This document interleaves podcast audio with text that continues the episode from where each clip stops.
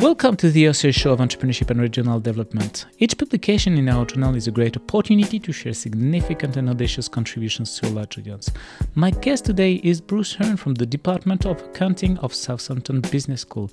He recently published an article entitled Private Equity and Entrepreneurial Investments Understanding the Determinants of Founder CEO Succession in the Caribbean.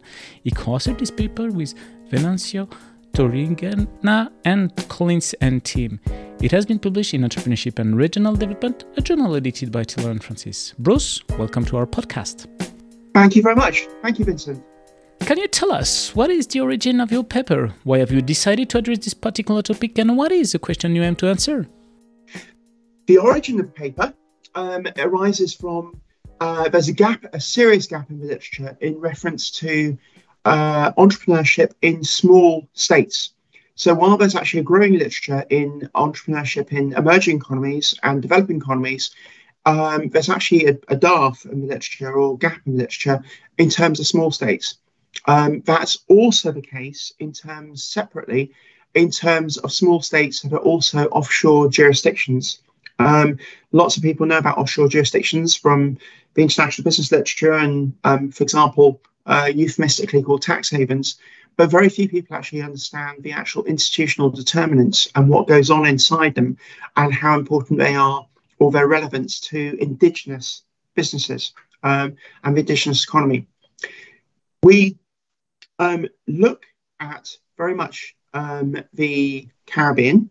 Uh, the Caribbean is a uh, an arc or plethora of um, smaller states. Um, in fact, the states vary in size to um, medium sized, medium geographic size to very, very small.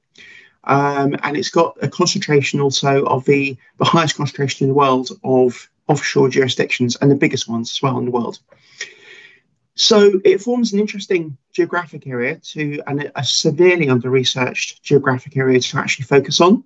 Um, and equally, in more specific terms, the Caribbean is uh, pushed to prominence um, due to the annual devastating hurricane season and also significant seismic events, which are highly disruptive uh, for economies, for societies, and Indigenous societies are therefore there's a great deal of uh, emphasis on the resilience and sustainability of Indigenous societies.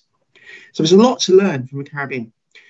We lead on from this in terms of our critical research question, um, in terms of what are the determinants of founder, entrepreneurial founders succeeding or leaving uh, the, the key CEO leadership position in firms? And specifically in relation to the Caribbean and developing economies in general, we seek to um, ask what are the what is the influence of business groups as opposed to private equity, which are both early stage um, resource infusers and early stage capital providers in terms of precipitating this um, seismic organizational change in companies.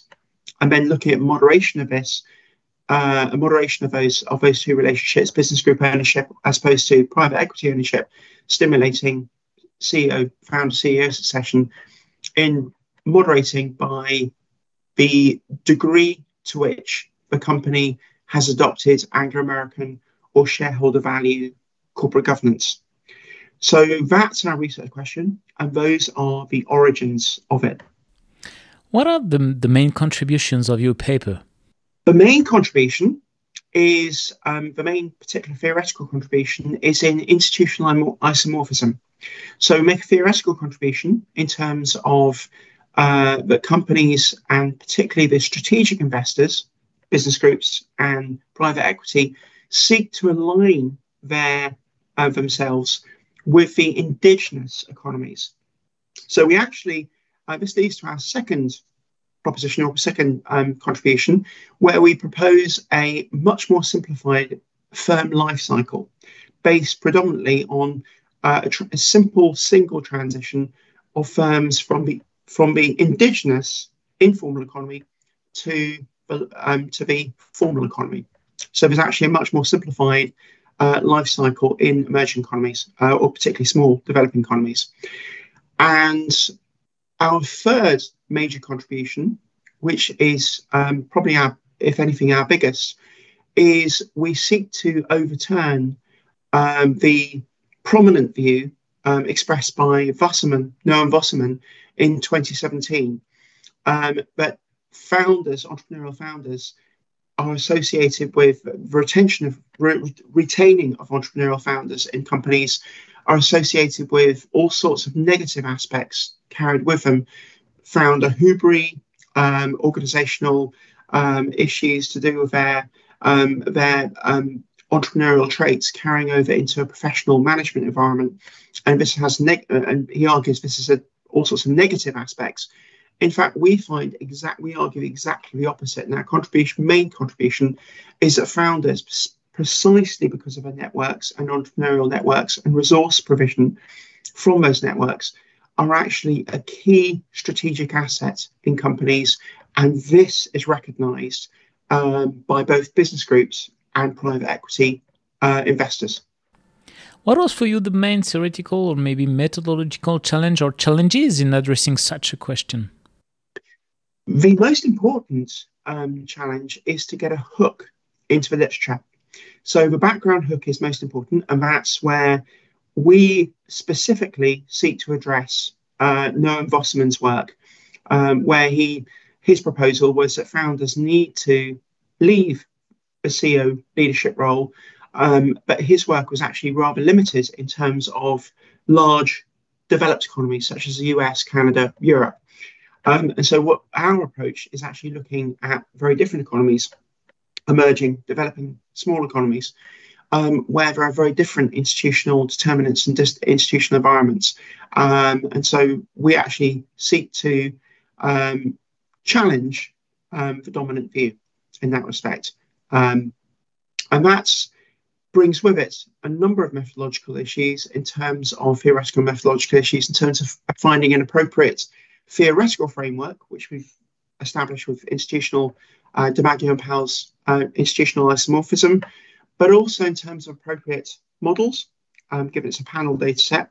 So you've got a cross-sectional dimension across firms, as well as um, time series. Um, we use listed firms across the Caribbean, so a wide variety of listed indigenous listed firms, not foreign firms, indigenous. Um, and obviously the challenge of data procurement.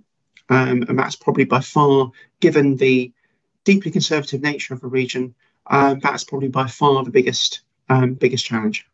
During your research journey, what was your biggest surprise, or maybe the most counterintuitive result? I have to um, really restate that probably the biggest counterintuitive result um, was really uh, was really our challenge to Noam Wasserman's very recent 2017 um, article um, regarding the, if you like, almost like redundancy or irrelevance of founders um, after a firm has actually reached a certain point in its development or um, its, its evolution. Um, so we actually propose um, a, a, real challenge to this perspective, uh, in as much that founders are have their particular skill set, networks, social resources are actually particularly powerful in emerging economies and developing economies. And this is fundamentally quite different from large, developed, predominantly OECD economies, which Wasserman's research is is is is um, is uh, located. What are the main implications of your work for entrepreneurs, managers, policymakers, practitioners in general? In general, um, for the, the implications of our work, we would like to feel that it's has the capacity to, our results and findings have the capacity to better inform developing development policy towards the stimulation of entrepreneurship in small economies, small isolated island economies, and more generally across developing economies. Um, where networks are of pivotal importance and social networks are of pivotal importance.